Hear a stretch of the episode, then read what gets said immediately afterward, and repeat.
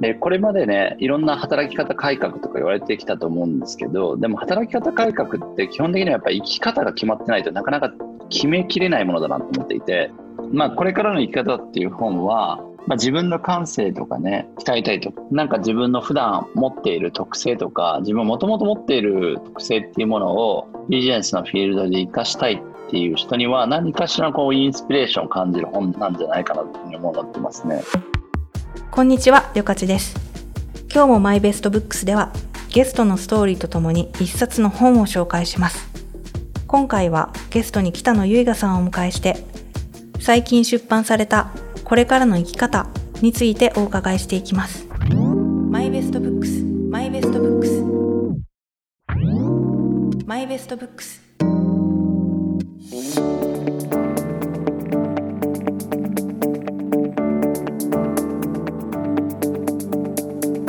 転職の思考法天才を殺す凡人など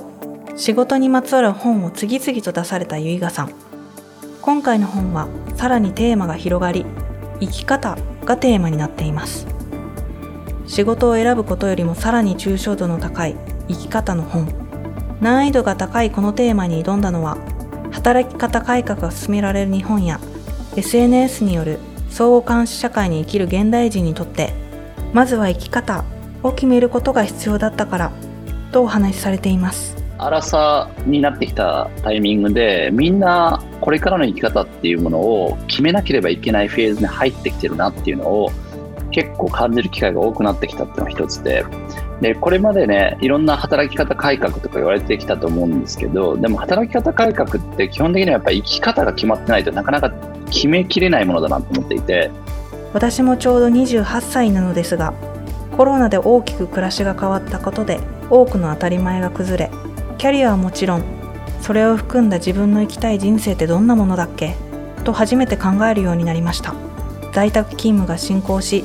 住む場所も自由になりつつある今暮らしと仕事は密接に関わり合い私たちに求める生き方は何？と問いかけてくるように思います。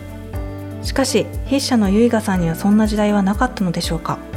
そう聞いてみると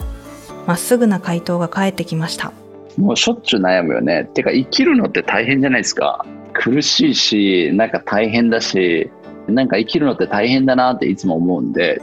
なんか生きるのって楽しいとかなんかそういうのって言うのは簡単だと思うんですけどでも現実的にはやっぱ大変なこともいっぱいあるし苦しいこともいっぱいあるじゃないですか。そしていずれはね今は健康で楽しくてもいずれはね病気になったなっちゃったりとか、まあ、死んじゃったりとかね自分の大切な人が亡くなったりするわけじゃないですか。ということはやっぱ苦しいことって絶対あるわけですよね。なので、まあ、生き方っていうのを考えるきっかけはありましたかって聞かれたらもう死ぬほど考えてきましたね。実際にサラリーマンとして働く中でも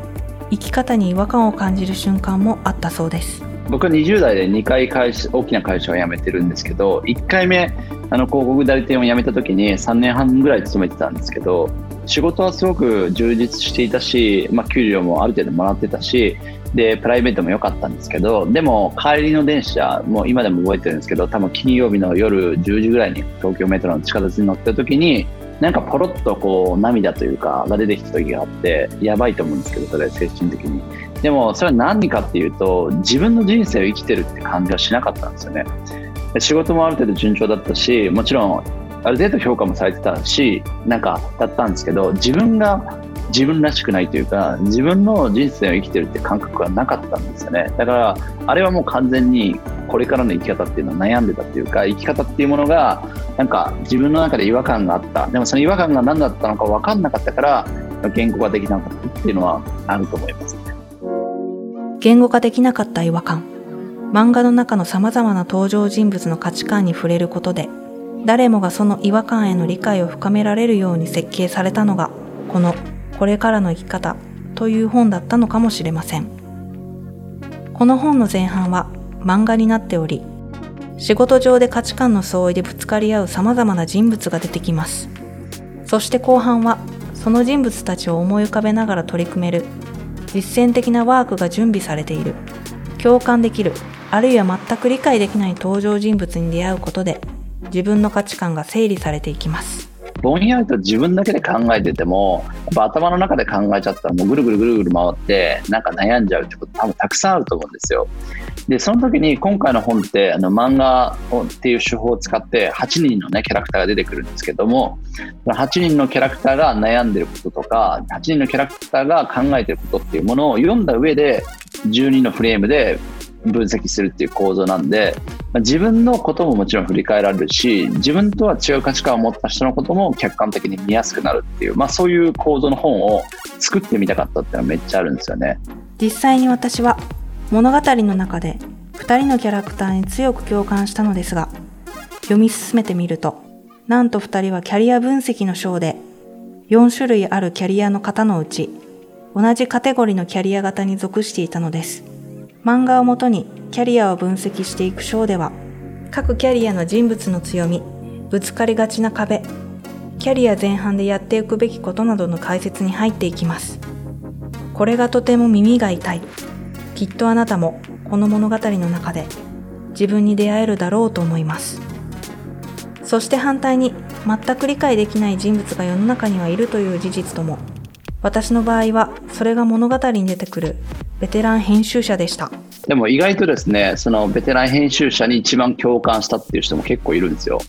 あの一番この本の中で心に響いたシーンどこですかって聞いたら本間っていうベテラン編集長があの横田さんっていう人に対して横田さんっていう人はいい人だからっていう理由だけで懐柔するっていうなんかあのこう丸め込まれるシーンがあるんですけどそこが一番共感しましたっていう人もいるんですよ。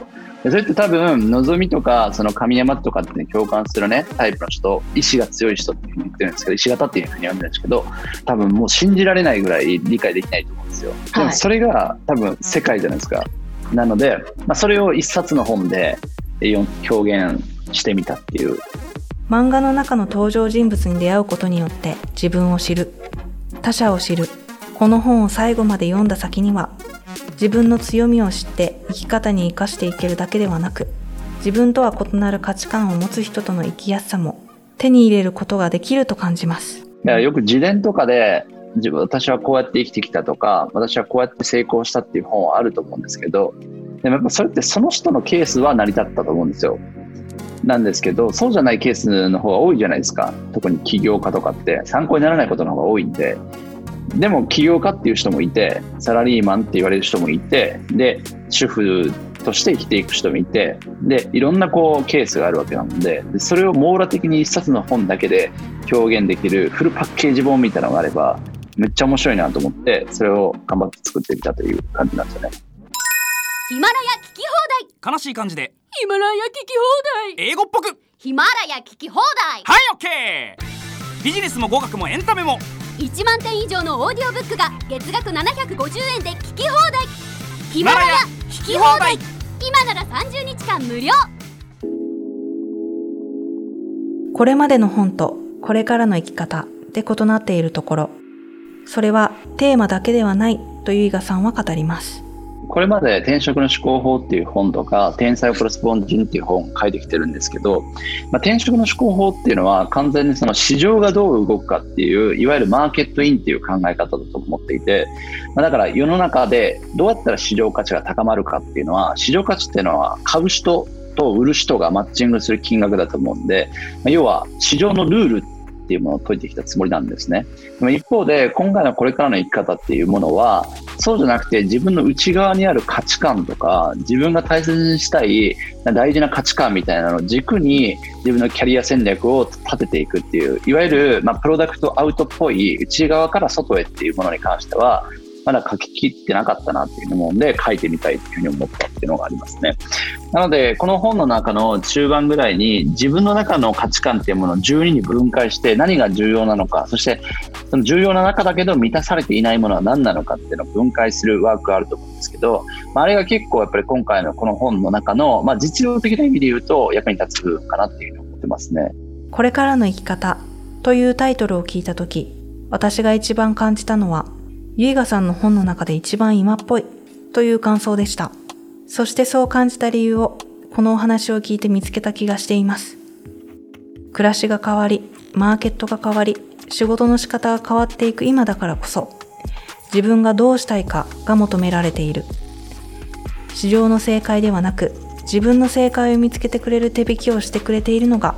この「これからの生き方」という本の特徴だと感じましたゆいがさんにこの本を書いたきっかけを聞いた時実はもう一つ理由があると話してくださったことがあります。やっぱ今って SNS とか Web とか見ればね活躍してる人とかなんか華やかな世界でね生きてそうな人って見えると思うんですよ。でその時にやっぱり誰もが何かしら自分のフィールドで一目置かれたいっていうニーズは切実にあるんじゃないかなというふうに思っていてで別にメディアに出たいとか有名になりたいとかって思うかどうかは人それぞれだと思うんですけどでも一目置かれたいっていう気持ちは多分結構みんな思ってるんじゃないかなと思っていて。じゃあ一目置かれるために何が必要かっていうと普通のビジネス書って論理的思考とか統計的思考とかそういうロジカルなものをえメインに置いてると思うんですけど、まあ、ぶっちゃけロジカルなもので一目置かれるってことは、まあ、ほぼないなっていうふうに思っていて、例えばアーティストとか芸術家とかだけじゃなくて、ビジネスの世界においても、皆さんがですね、働いてる会社とかで一目置かれる人っていると思うんですよ。そういう一目置かれる人って、やっぱり自分の感性っていうものを武器に変えてる人、自分の感性っていうものでお金を稼いでる人が、やっぱり一目置かれてる人だなっていうふうに思っていて、じゃあその感性っていうものをどうやって武器に変えるのかっていうものを書くのはニーズがあるし、まあ、誰にとっても役に立つんじゃないかなと思って、生き方。これ実は裏側のテーマは感性なんですけど、自分の感性を武器に変える方法みたいな話なんですけど、っていうので書きたいなっていうのを思ったっていう。市場価値の高い人間になることの先に待っている結果は決まりきっていても、それぞれに異なる感性と価値観で選び取った結果は、一人一人全く違ったものになるはずです。この本の中でたくさんの他者を知る中で、自分だけの感性や価値観に出会う。これからの生き方のスタート地点はその出会いから始まるのかもしれません。まあ、これからの生き方っていう本は、まあ、自分の感性とかね、鍛えたいとなんか自分の普段持っている特性とか、自分もともと持っている特性っていうものをビジネスのフィールドで活かしたいっていう人には何かしらこうインスピレーションを感じる本なんじゃないかなと思うの、でしかも前半が漫画なので、まあ、すごく読みやすいと思うんで、あの、ぜひ読んでいただけたらなっていうふうに思いますね。自分の能力の操り方が少し分かった。この本を読んだ後に最初にそう思いました。これまで読んできた生き方というタイトルを付けられた啓発本たちは市場価値という一律の価値に対して自分の価値を近づけていくような本が多かったですが今回の本では自分の価値がある他人の価値もあると気づけた気がします。市場価値を競い合う世界では隣人はライバルですが異なる能力を認め合う世界では隣人は新しい視点をくれる友人です。市場ではなく自分の能力に向き合って大事にして生きていきたい。そんな自分も他人も尊重するような生き方に出会える本だと思います。今回はワンキャリアの取締役でありながら転職の思考法天才を殺す凡人など次々とベストセラーを生み出す作家でもある北野由香さんをお迎えしてこれからの生き方をご紹介しましたお相手はルカチでした。